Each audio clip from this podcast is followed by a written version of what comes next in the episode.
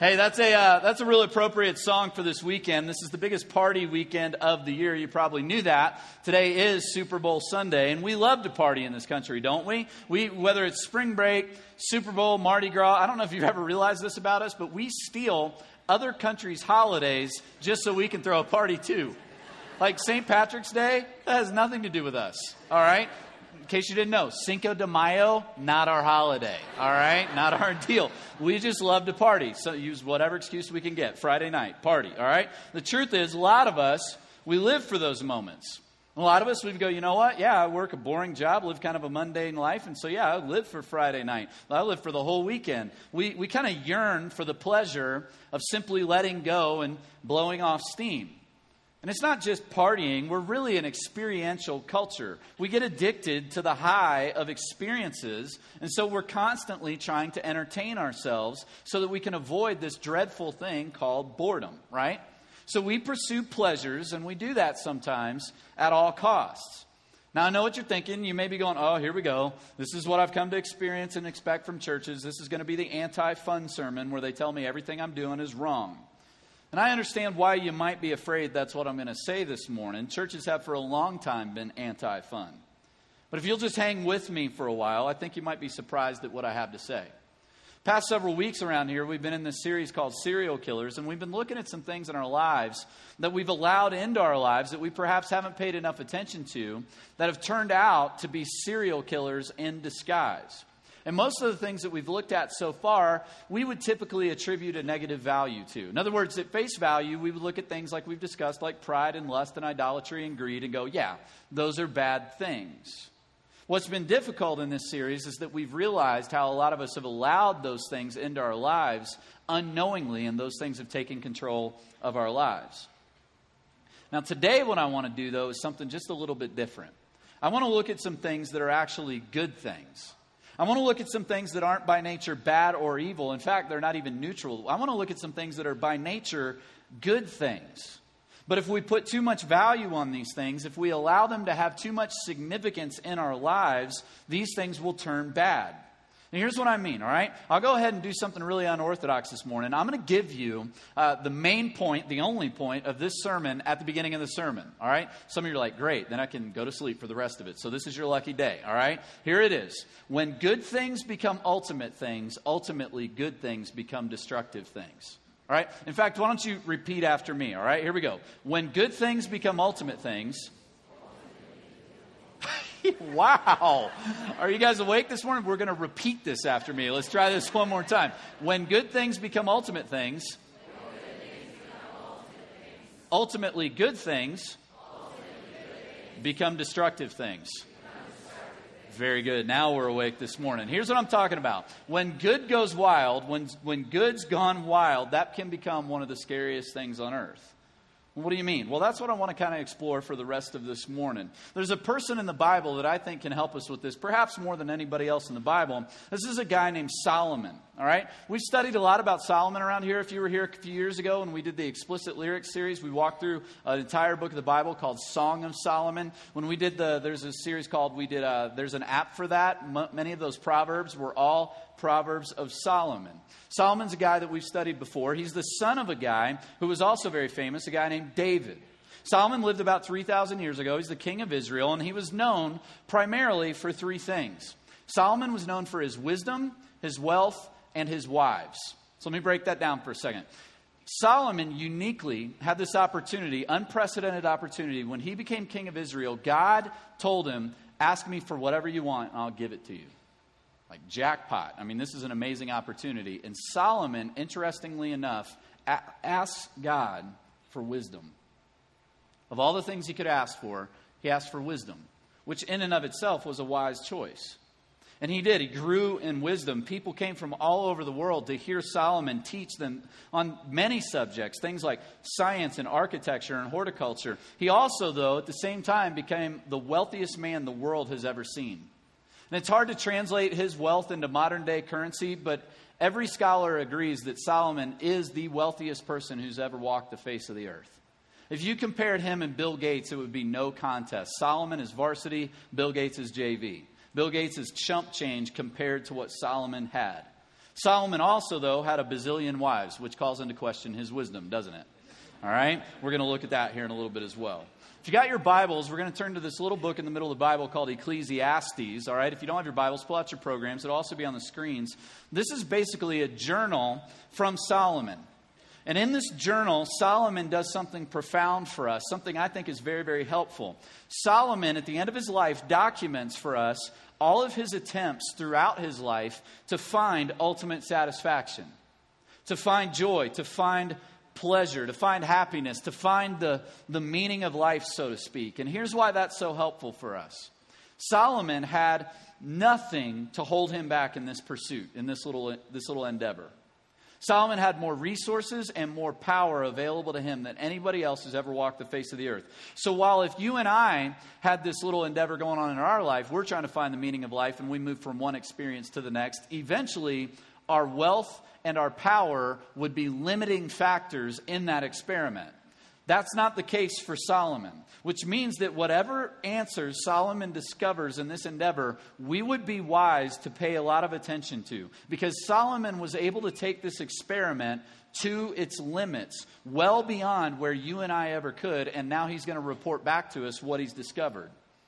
Now, the flip side of this, the, the danger, the thing I'm afraid we might do today, is that we'll be tempted to compare ourselves to Solomon in a way by saying, well, look, Solomon's like way out of my league. I'm nothing like that. But the truth of the matter is, and the question has to become if I had all the wealth and all the power and all the resources at my disposal that Solomon had, would I do anything differently than him? And what am I doing with the wealth and the resources that I have? So we're going to pick it up in Ecclesiastes chapter 2, verse 1. Look at this. I thought in my heart, come now, I will test you with pleasure to find out what is good. So here's the test. I'm going to find out what will satisfy my soul, and I'm going to pursue pleasure, number one, to see if that'll do the trick. Look at this. But that also proved to be meaningless. Laughter, I said, is foolish, and what does pleasure accomplish? So, what Solomon's doing here is something that's kind of unique in Hebrew literature. He's telling us the end of the story before he tells us the story. But he's doing this all throughout chapter 1 of Ecclesiastes, if you want to scan through that when you go home today. And then he does that again at the beginning of chapter 2. He's going, listen, the thing I want you to understand is many of the things that we pour our lives into, many of the things that we chase after, at the end of the day are empty. And he says this over and over again in the book of Ecclesiastes. He's, he refers to them as chasing after the wind. And the first thing he chases after is this thing called pleasure. And the word pleasure in the Hebrew literally means celebrations or parties. In other words, what Solomon's going to do, and this is really amazing, some of us wish we could do this. He's going to take a season of his life intentionally as a test, and he's going to set aside this season of his life to throw massive, unprecedented parties. He's going to party like a rock star. He's going to throw parties like the world has never seen before. And this is how he describes them. Look at verse 3. I tried cheering myself with wine and embracing folly, but my mind still guiding me with wisdom. In other words, he does this with the whole test still in mind. I wanted to see what was worthwhile for men to do under heaven during the few days of their lives. Now, here's the thing because we suffer oftentimes from what C.S. Lewis referred to as chronological arrogance which is to think that we do everything better because we're the most recent people to inhabit the planet than any generation that preceded us. We might do that with this thing called partying.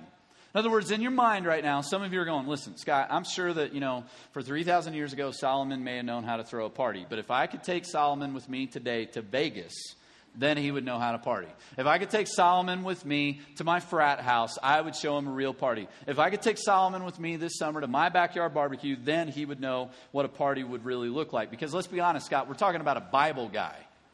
He can't possibly know how to party that well, or else he wouldn't be a Bible guy. Partiers aren't allowed to like be in the Bible. All right, well, hold on to that thought and listen to this. I'm going to flip back a few pages in my Bible to 1 Kings chapter 4. Verse 22. Now, I don't know what kind of resources it takes to throw one of your parties. This is what it took to throw just one, one day of Solomon's parties. Listen to this. This is just the food.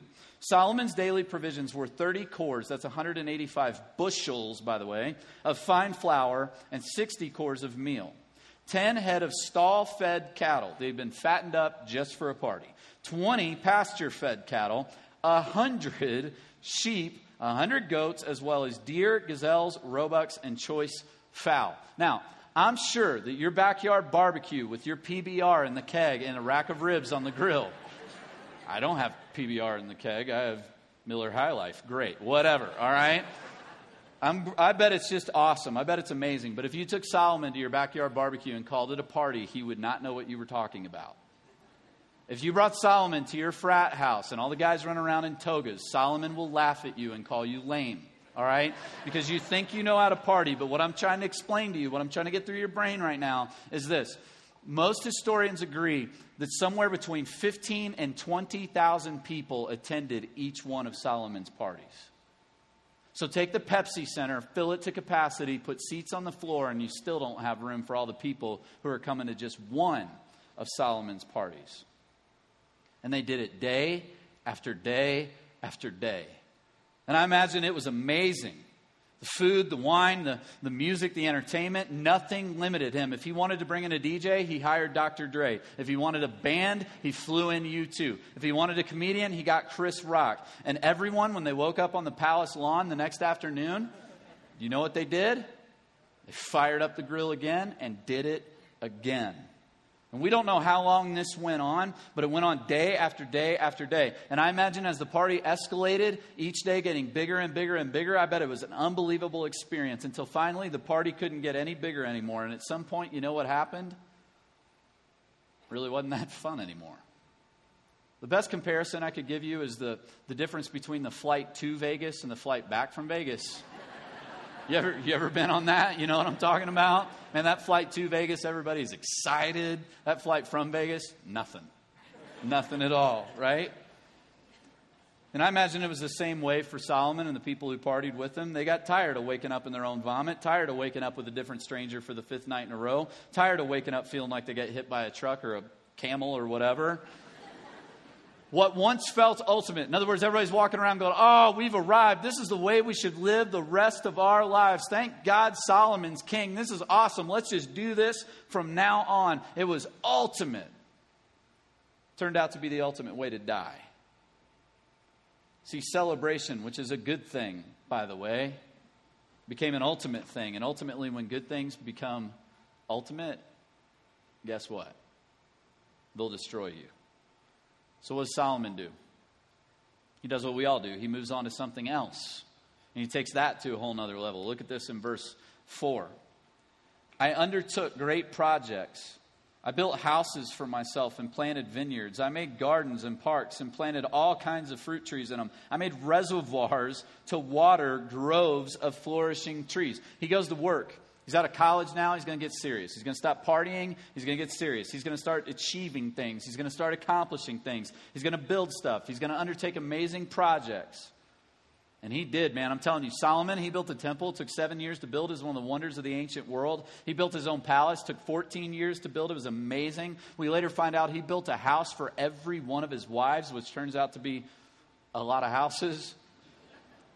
Listen, I know what's going on. Some of you are in here, you're builders, you're architects, you, you build things, and you're going, Scott, that's great. I'm, I, I bet that was really nice for the ancient world. But he lived like 3,000 years ago. That makes him like a caveman or something, right? No. Listen to what I'm telling you, all right? You may be a great builder, you may be a great architect, but your shopping mall, your high rise building, your resort, your, your houses, your condominium complex, whatever it is that you've built, is nothing compared to the stuff that Solomon built. The Bible goes into unbelievable, elaborate detail about just the temple, and we don't have time to explain it all, but suffice it to, to say, it was, it was amazing. You may be in here today going, you know what? I, Solomon planted some trees. I, I planted some trees. I'm a, really, I'm a really good gardener. I can grow some cool stuff too. You really might be. What I'm trying to get you to understand is this Solomon planted a forest. And because he needed some water to water the forest, he made reservoirs to water the forest. You can go to Jerusalem to this day, and you'll see these big craters known as the Pools of Solomon that were used to irrigate the forests that he created. He basically made an ecosystem. It's amazing. Solomon went all out with his work. I mean, dude was big time. Again, people came from all over the world, not just to listen to what he had to say, but to see what he had done. And as he created, as he built things, as he moved from one project to the next, I'm sure it was fulfilling for a while. And some of you know exactly what I'm talking about. You can only build so many things before they all start looking the same, right? And what once brought great satisfaction and great joy didn't anymore, left him feeling empty and unsatisfied. Let me ask you a question Is there anything wrong with work? No, absolutely not. There's nothing bad or evil about work. In fact, it's not even neutral.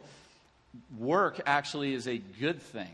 This will disappoint some of you, but work was always a part of God's intention for us. It existed before sin entered the world. But when a good thing becomes an ultimate thing, ultimately good things become destructive things.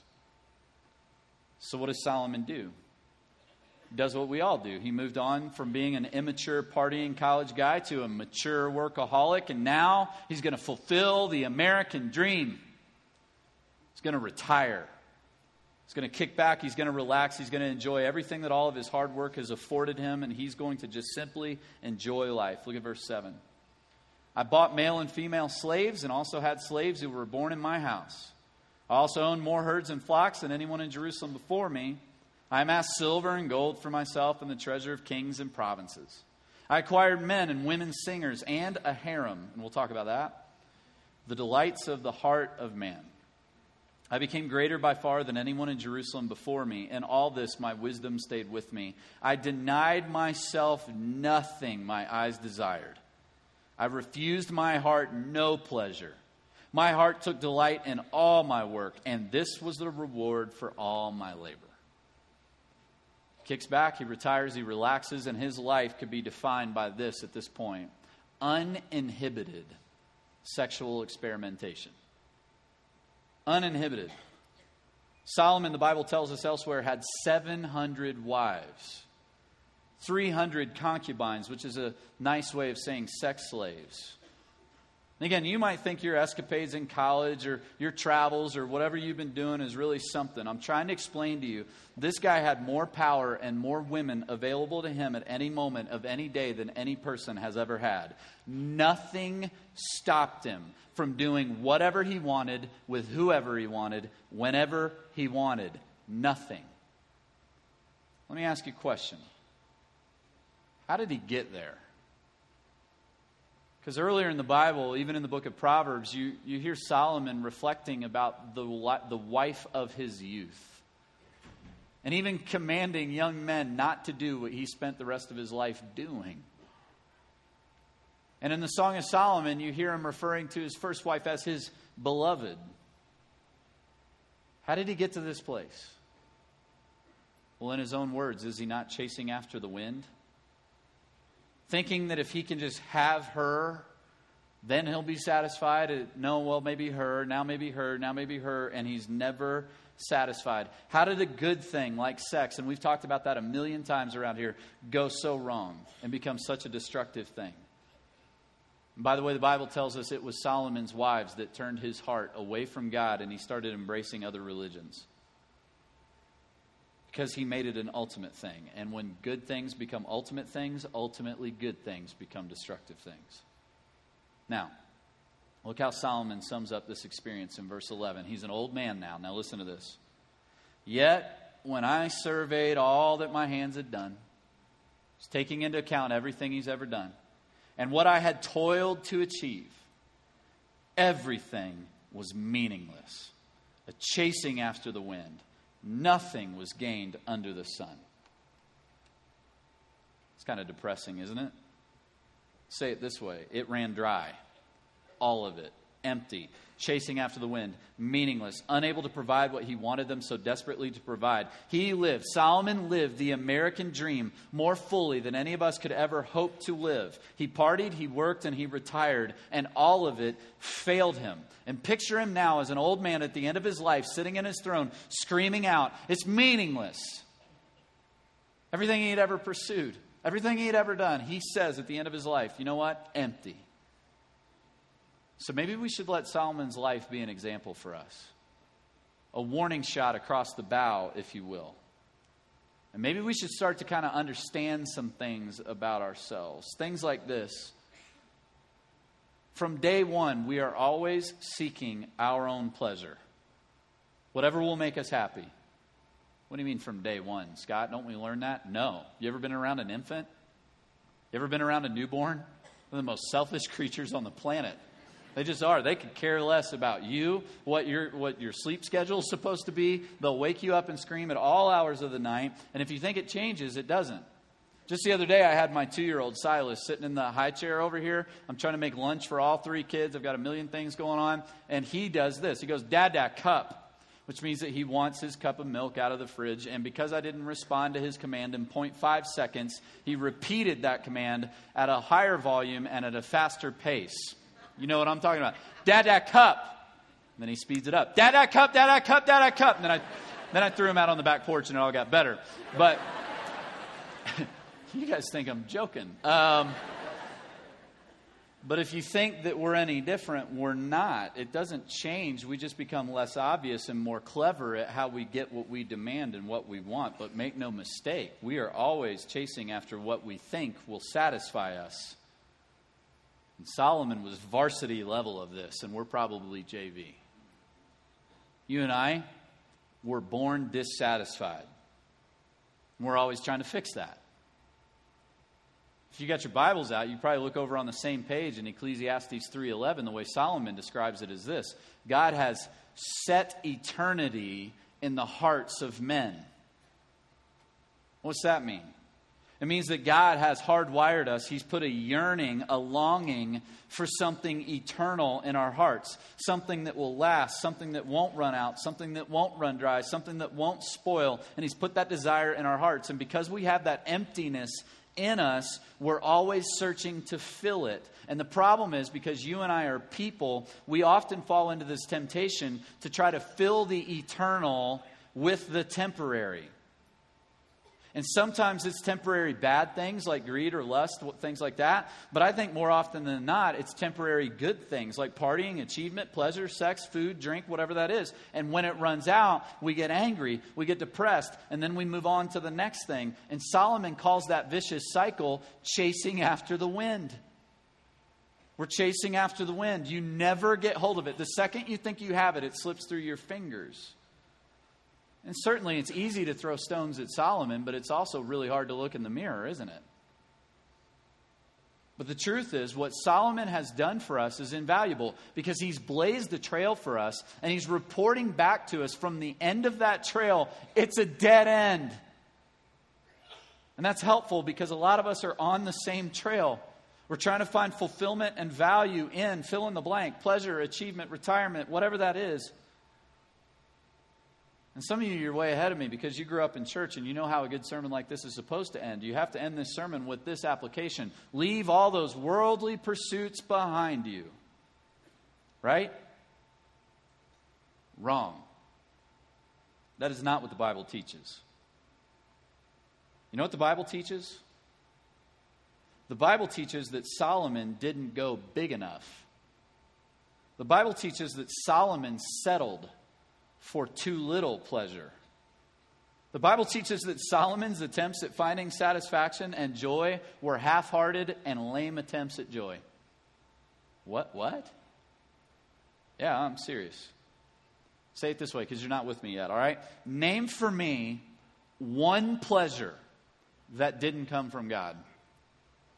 Sure, we can twist and we can pervert any pleasure that God's given us, but name one pleasure in its purest form that God didn't give us food, sex, wine, music.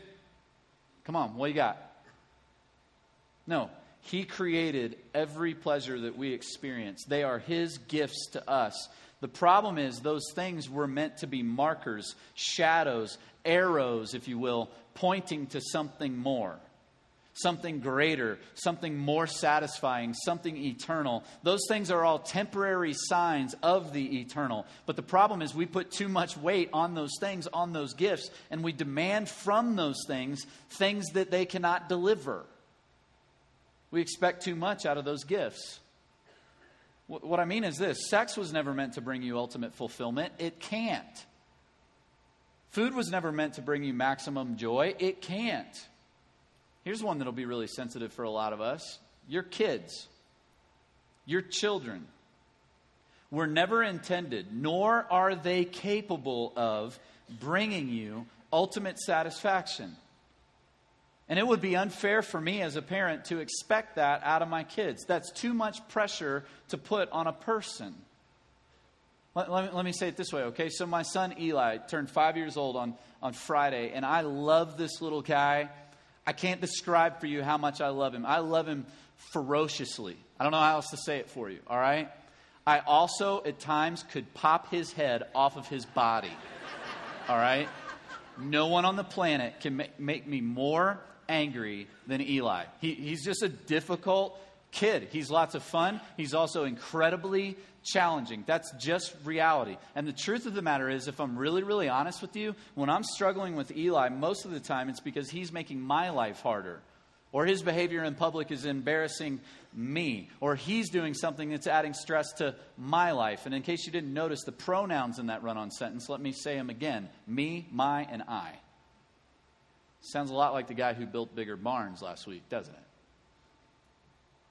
See, if I allow Eli's behavior to dictate my mood and my day, if I try to make Eli ultimate in my life, that's not fair to him, and it certainly doesn't help me. Let me say it this way, all right? If I'm depending on my five year old for my self worth, doesn't that indicate there's something wrong with my heart, not his? Now, apply that to any relationship in your life your girlfriend, your boyfriend, your husband, your wife. Who is it that you're demanding out of them something they can't deliver for you? Something they can't give you. See, when you make a good thing an ultimate thing, you know the rest by now. So, what do we do? I think we have to put good things in their proper context and, and see them for what they are, as markers and shadows of the eternal, to let them be what they were meant to be. What do you mean? Well, here's one example, all right? There's something about a good party that should remind us of who God is. The first time I ever really realized this, probably about 10 years ago. I've been married about a year, been in full time ministry about a year. Uh, my wife and I went on vacation with my dad and my stepmom. We went to uh, Boston and then Cape Cod. And we're at Cape Cod and we we walk down the street to this bar one night at sunset. And we're at, in this bar and there's singing and there's dancing and there's drinking and there's laughing and there's family and there's fun and there's all of this. And I was acutely aware of the fact that the only reason I wasn't going to lose my job for this was because I was about 1,200 miles away. But had I been back in my hometown of Lexington, Kentucky, and one of the leaders from my church had walked by and seen me in that bar, I would have been fired the next day. And what I couldn't reconcile in my heart and in my mind was the fact that I felt more in sync with what I knew to be true about God's character and who He is in that bar than I had ever felt in any church service up until that point in my life. And why is that? Some of you are going, is the takeaway today I should skip church and go to the bar more often? I love this place. It's probably not the takeaway. The takeaway is way bigger than that. It's not limited to that. I think the takeaway is that God's presence, if there is a God out there, his presence probably isn't limited to an old feed store or an old Walmart and Albertsons across the street. No, I, I think that the takeaway may mean that, yeah, based on where Jesus hung out and who he hung out with, going to a bar may be a very Jesus like thing to do. I think it means, though, even more than that. I think it means I've got to recognize good gifts, but not fall in love with those gifts, but instead fall in love with the one who gave me those gifts. Don't fall in love with the gift, fall in love with the giver. C.S. Lewis famously said it this way in a sermon called The Weight of Glory, and I've read this to you before, but it really applies today. Look at this our Lord finds our desires not too strong, but too weak. We are half hearted creatures, fooling around with drink and sex and ambition when infinite joy is offered to us, like an ignorant child who wants to go on making mud pies in the slum. That's Solomon, by the way, because he can't imagine what is meant by the offer of a holiday at the sea. We are far too easily pleased. In other words, what we do is we try to fill the eternal desires of our hearts with temporary pleasures, and we wonder why we end up so unsatisfied.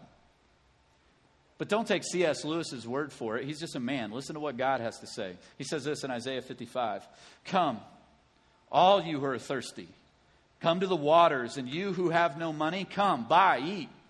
Come buy wine and milk without money and without cost. And here's the metaphor Why spend money on what is not bread? Why waste your life on something that will not fill you up? And your labor on what does not satisfy? Listen, listen to me and eat what is good, and you will delight in the richest of fare. In other words, the, this question screaming off the page there is simply this Are you hungry? Are you thirsty? You've been searching for something more? Of course you are. God would say, I created you hungry. I created you thirsty. I created you to search and find me. C.S. Lewis would say it this way If I find in myself a hunger that nothing in this world seems to be able to satisfy, I must conclude that I was created for another world. That's true. So God says, direct your thirst and your hunger to me. Quit settling for temporary things. Enjoy them for what they are, but pursue me, the only eternal thing. Quit chasing the wind. He says in Jeremiah 2:13, "My people have committed two sins. They've forsaken me, the spring of living water, and they've dug their own cisterns, broken cisterns that cannot hold water." You and I, we've tried to fill the brokenness in our lives with temporary satisfaction, and that will never work. Isn't that so many of our stories? We chased after the wind. We thought that a diploma on the wall would bring fulfillment, and it didn't. That a job would ultimately satisfy, and it didn't deliver. And thought a guy would bring joy, or a child would fix ourselves, or that some marriage would solve everything. Thought that an experience would fulfill us. And at the end of the day, where did we end up? Empty, thirsty, unsatisfied, and unhappy, just like Solomon. It reminds me a lot of a woman that we've talked about a lot around here her story is found in John chapter 4. The Bible tells us she was a Samaritan woman, and Jesus encountered her one day by a, a well. And day after day, she journeyed to this well, and that was really a metaphor for her life because day after day, she had returned to this thing called men, thinking that men could give her ultimate satisfaction and joy. One marriage after the other. She'd had five marriages, and the man she's living with now is not her husband. Solomon would say she's been chasing after the wind. And Jesus says to her on this day this look at this in John 4. If you knew the gift of God and who it is that asks you for a drink, you would have asked him and he would have given you living water. And she misunderstands him like we all do all the time. And, Sir, you have nothing to draw with in the well here. Well, it's deep. Where can you get this living water? Are you greater than our father Jacob, who gave us the well and drank from it himself, as did his sons and his flocks and his herds? Jesus goes, No, no, no, listen. Everyone who drinks this water, everyone who drinks this stuff in this well, yeah, you're going to be thirsty again. You're going to keep coming back to this well day after day. But whoever drinks the water I give him will never thirst. Indeed, the water I give him will become in him a spring of water welling up to eternal life. Translation something that will last. See, when good things become ultimate things, ultimately good things become very destructive things. What wells have you been digging? What broken cisterns do you keep returning to? And isn't it time, like the woman at the well, to change your strategy?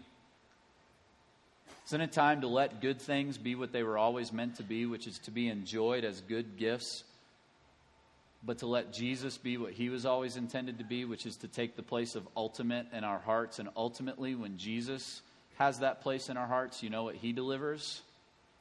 What we've always been looking for life, eternal life. Let's pray.